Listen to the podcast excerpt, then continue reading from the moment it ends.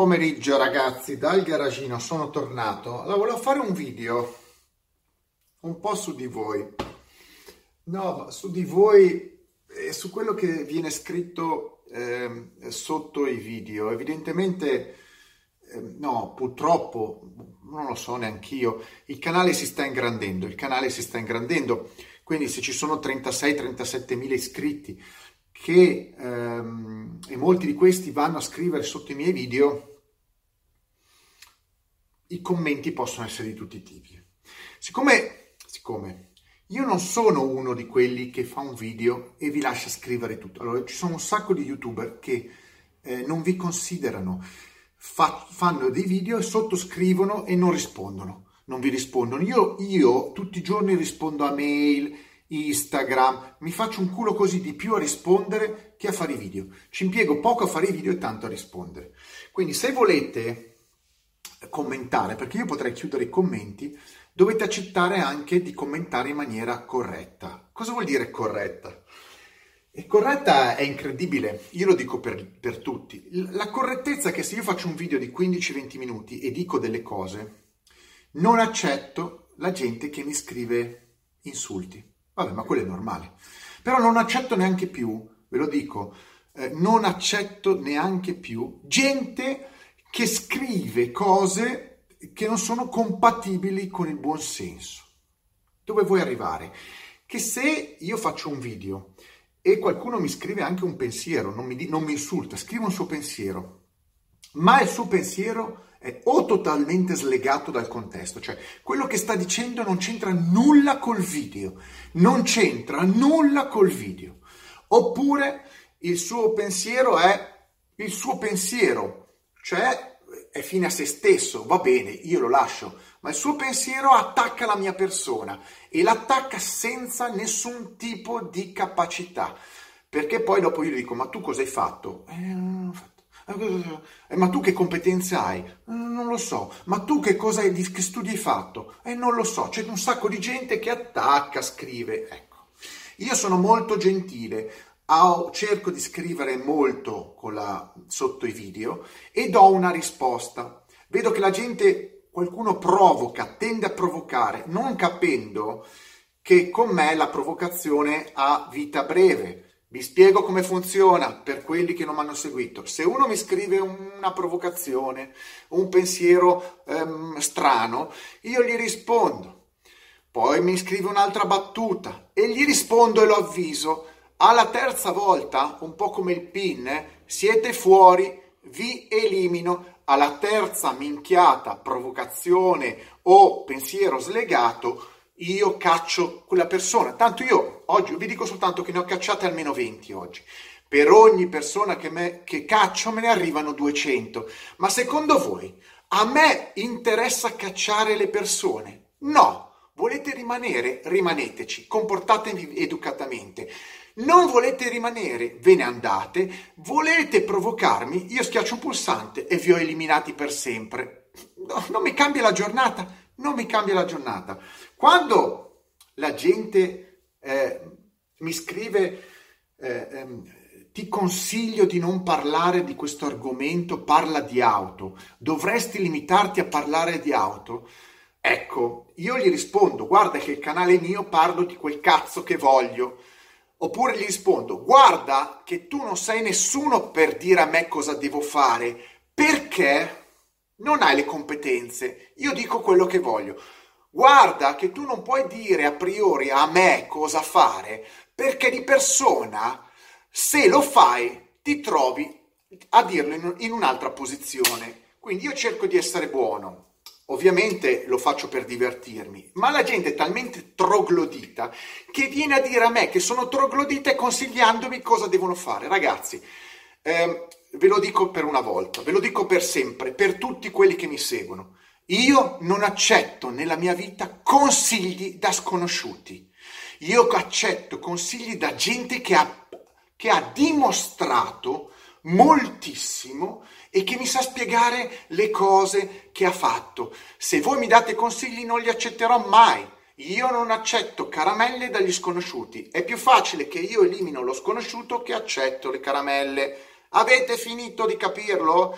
È una cosa molto semplice, non ditemi cosa devo fare. La prossima volta che vedo uno che mi dice non ehm, ehm, devi fare questo, io non sto neanche più, io lo banno. Poi non mi scrivete in privato su Instagram, su Facebook perché mi hai bannato da YouTube? Perché io vi banno anche da Instagram, Facebook e da quel cazzo di paese dove siete. Non me ne frega niente, forse non avete capito. Forse non mi avete capito. A me non me ne frega un cazzo di avere utenti. Gli utenti vengono naturalmente, ma se un utente mi rompe i coglioni, a me di quell'utente non me ne frega un cazzo. A me interessa gli utenti che si sanno comportare, che sanno dialogare, sono strapieno. Se gli utenti sono dei trogloditi, degli analfabeti o dei so il tutto io e non sanno un cazzo, per me, per me è perso. Eh, allora, forse non avete capito. Non contate un cazzo, valete uno di uno. Um, se, se, ne caccio uno, ne arrivano duemila. Ma siete contenti? Cioè, il vostro pensiero, vostra, il vostro cervello è legato al fatto vado sul video di Greg e lo insulto perché è automatico che venite ban- bannati, spianati. E allora non venite neanche perché io non vi guardo neanche, vedo questo qua, non guardo neanche chi è, cancello, non so, no, non so neanche chi siete. Boom, bloccato, bannato. Evitate, se invece vi fa piacere commentare, commentate, io lascio, ho migliaia, migliaia di commenti e rilascio. C'è gente che si insulta uno con l'altro, c'è gente che mi dice anche altre cose, però ragazzi, non avete capito, mi dispiace. Io ho inventato il giochino, io faccio i video, voi potete li commentare, siete liberi, potete non commentarli, siete liberi. Se venite a scrivere le puttanate, io vi avviso, alla terza puttanata non la scrivete, vi banno. Avete finito col pin, avete sbagliato il pin. Vi divertite così? E ci divertiamo così, cosa vi devo dire? Tanto vinco io, tanto vinco io, mettetevelo in testa, vinco sempre io, perché io sono il banco e io decido chi può commentare o no. Ci vuole, inutile che venite a provocarmi, eh, eh, come devo, quello là, quello scemo, gli ho dato 80 di quella corda, avrei dovuto bannarlo subito. E mi dice, eh, ma tu cancelli i commenti. No, io non solo cancello i commenti, cancello le persone. Ma è normale, mi, io mi trovo bene. Quando uno mi dà fastidio, via. Io voglio solo essere circondato da persone positive per bene. Quando io trovo cagacazzi, incapaci, eccetera, li banno. È venuto dal nulla, torna nel nulla. Tanto quelle persone hanno visibilità perché scrivono con me. Se non scrivessero sotto di me non conterebbero un cazzo e tornano a non contare un cazzo. Come me lo devo dire? Io vivo bene lo stesso vivo bene lo stesso. Quindi il prossimo che mi dice cosa deve fare si troverà a non sapere lui cosa fare, cioè troverà dello spazio, troverà de, de, de un altro posto dove andare a rompere i coglioni. Comunque, grazie. Nel frattempo volevo invece salutare tutti quelli che mi seguono perché mi arrivano un sacco di messaggi, volevo fare dall'estero, volevo salutare i ragazzi che mi seguono dal Vietnam. Vietnam? Volevo salutare i ragazzi che mi seguono da Singapore, volevo salutare i ragazzi che mi seguono dalla Colombia, ehm, quelli che mi seguono dal Messico, quelli che mi seguono dagli Stati Uniti e poi la prossima volta saluto altri. E non mi ricordo tutti i nomi perché dovrei segnarmeli e io sono pigro e non me li segno e non me li ricordo. Cosa devo fare? Comunque prendetela come buona. Un'altra cosa che mi ha fatto divertire nei commenti perché ci sono dei commenti interessanti, ripeto, moltissimi dei commenti sono interessanti, altri sono divertenti. Perché cosa vi devo dire? Io uno così, io uno così lo io eh, uno così lo, lo, lo, lascio, per cosa devo fare? Mi scrive, ecco, eh, così a cazzo sotto un video. Tu, quella roba lì, quella bagnarola lì gialla, fa schifo, non mi ricordo neanche, fa schifo non conta niente, è meglio la mia Ford Focus. E gli ho detto, va bene, eh, cioè, cosa vuol dire? Eh, va bene, c'è a chi piace Bar Raffaelli, che sono io, a chi piacciono i trans, non è quello che vuol dire, ognuno piace quello che piace. Però ragazzi, parlando di auto, parlando di auto, eh, e torniamo sul discorso auto, se no poi la gente mi dice ti parla con le auto e il prossimo gli seguo le gambe. E parlando di auto, è vero, purtroppo, purtroppo ci sono delle auto brutte, delle auto belle.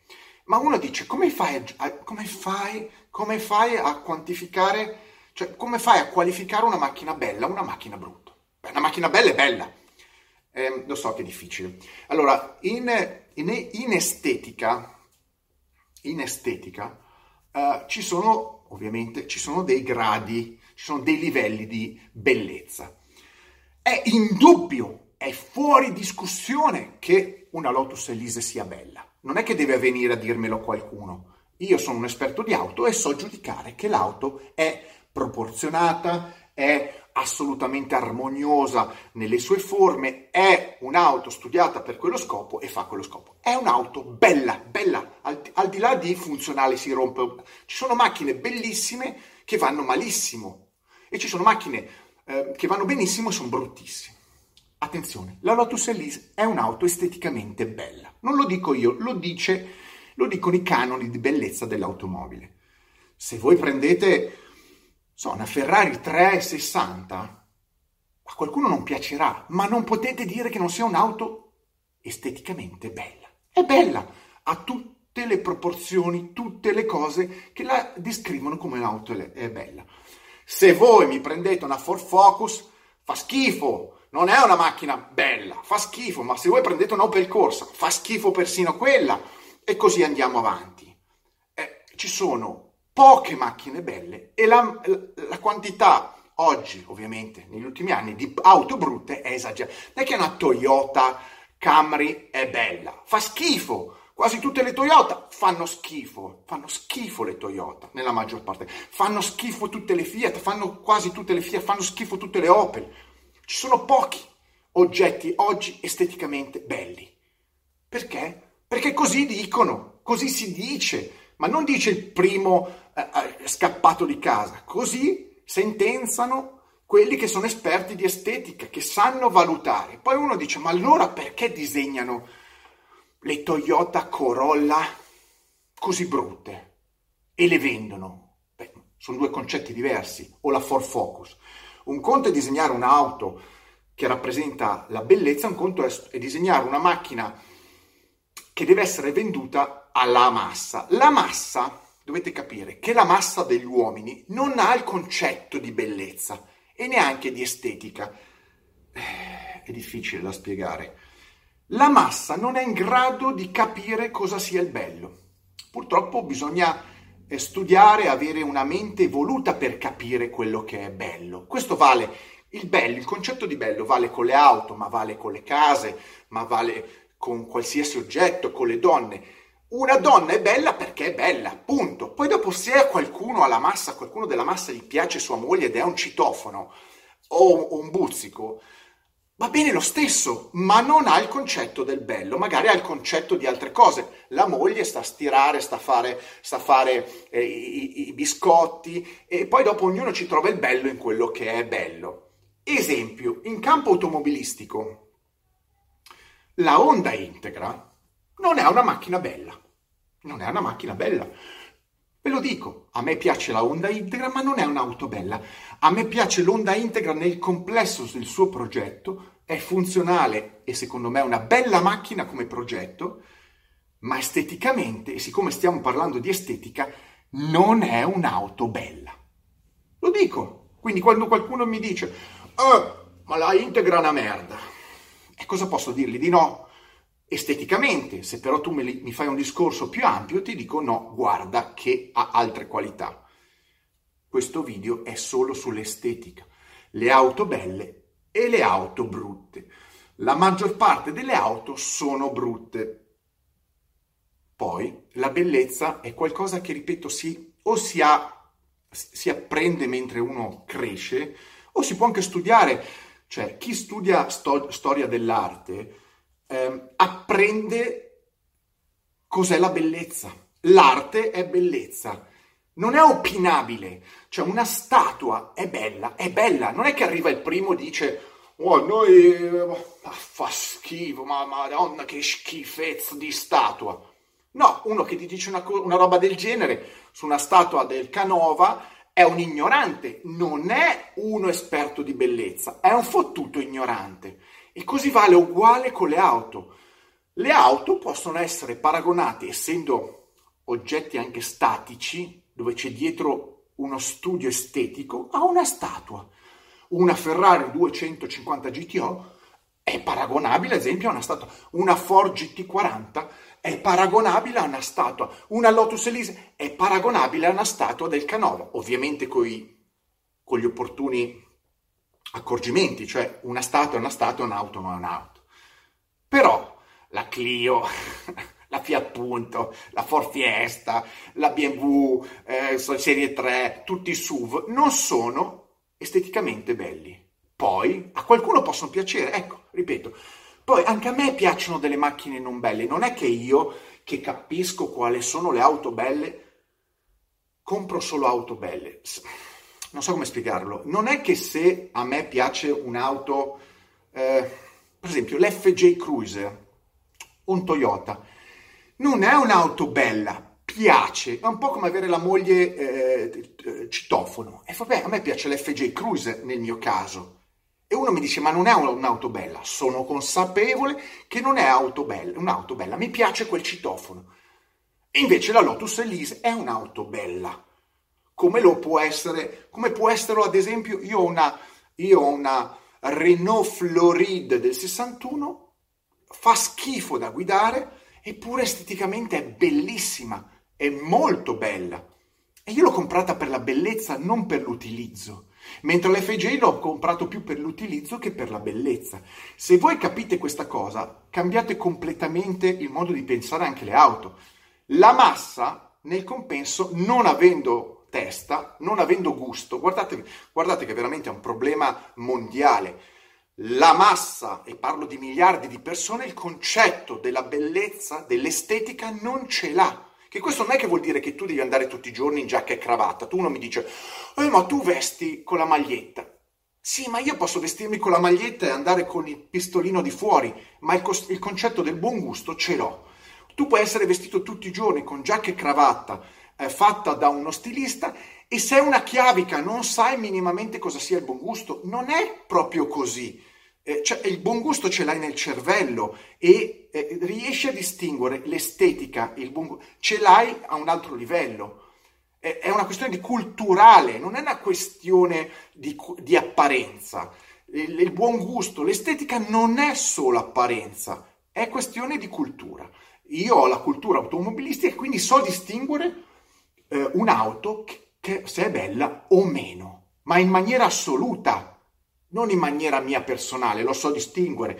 Quando uno mi dice perché ti piacciono le Marcos, a me piacciono le Marcos, eh, eh, non so, la Marcos Mantis, sono assolutamente consapevole che esteticamente fa schifo, ma fa talmente schifo alla gente che a me piace. È un controsenso. È come vedere una, una, un citofono con le gambe di 120 kg però ti piace, ti piace perché è biondo e a te piace biondo e a te te ne frega meno del che pesa 120 kg e ha i tasti in faccia. È biondo, è un citofono biondo. Ognuno sceglie quello che vuole, ma ci sono dei canoni estetici universali. La maggior parte delle Ferrari sono esteticamente, quelle degli anni 50, 60, sono esteticamente perfette, come le sono eh, le statue greche, per dirvi, o le statue del Canò. Non è che ci vuole molto da... Sì, ci vuole molto. La maggior parte delle macchine prodotte oggi sono dei tombini esteticamente pessimi, orribili, pessimi, inqualificabili. Non ci sono macchine esteticamente belle. Persino quelli che pensano dicono guarda che bella Porsche. Guarda che bella Porsche. Sapete cosa vi dico? Oggi non c'è in produzione una Porsche che esteticamente sia bella. Non c'è. Quindi chiunque dice oggi le Porsche sono belle non sa cos'è il livello est- di, di, gusto estetico, di, eh, di estetica, di bellezza. Si accontenta di quello che oggi è prodotto, ma la bellezza è un'altra cosa. Il problema, sapete qual è? È che oggi tutti i costruttori di auto tendono a appiattire questo, questo livello. Tanto hanno capito che la gente non capisce un cazzo e non si sprecano neanche più a pensare auto esteticamente belle. Fanno delle auto piatte che vanno bene alla massa, che la massa più o meno capisce. Per quello che ci sono molte supercar che diventano brutte. Oggi sono, anche le supercar sono diventate brutte, mentre la supercar era l'esempio della, della, della, della, bellezza della scultura, cioè quando tu vedevi una, una supercar poteva essere eh, costruita in maniera specifica per delle performance, delle, delle, dei, dei, dei, diciamo, degli utilizzi pistaioli, per esempio l'F40, ma l'F40 è un'auto bella, esteticamente bella e funzionale. Oggi l'ultima Ferrari, la SF90, sarà funzionale, andrà fortissimo, ma esteticamente è brutta. Quindi quando anche le supercar diventano brutte, e molte oggi sono brutte, chiedetevi in che periodo storico uno vive. Si è passati che persino le macchine di serie negli anni 50-60 erano belle e oggi sono tutte brutte. Tutte le, le auto sportive degli anni 50-60 erano molto belle e oggi sono molto brutte. C'è un appiattimento culturale del concetto di estetica e bellezza dovuto alla globalizzazione per far piacere anche a popoli di gente scappata dal deserto, gente che è uscita dalla foresta coi soldi, gente che mangia riso negli angoli, allora tutti i costruttori si sono appiattiti. Questa è la realtà dei fatti. La cultura è andata a farsi benedire. Mettetemi like, extra like e mega like. Viviamo ormai in un periodo di distruzione della bellezza e dell'estetica automobilistica, ma anche del resto. Il buon gusto ormai è globalizzato in discesa la globalizzazione del buon gusto che picchia verso il centro della Terra, anziché verso il cielo. Ciao!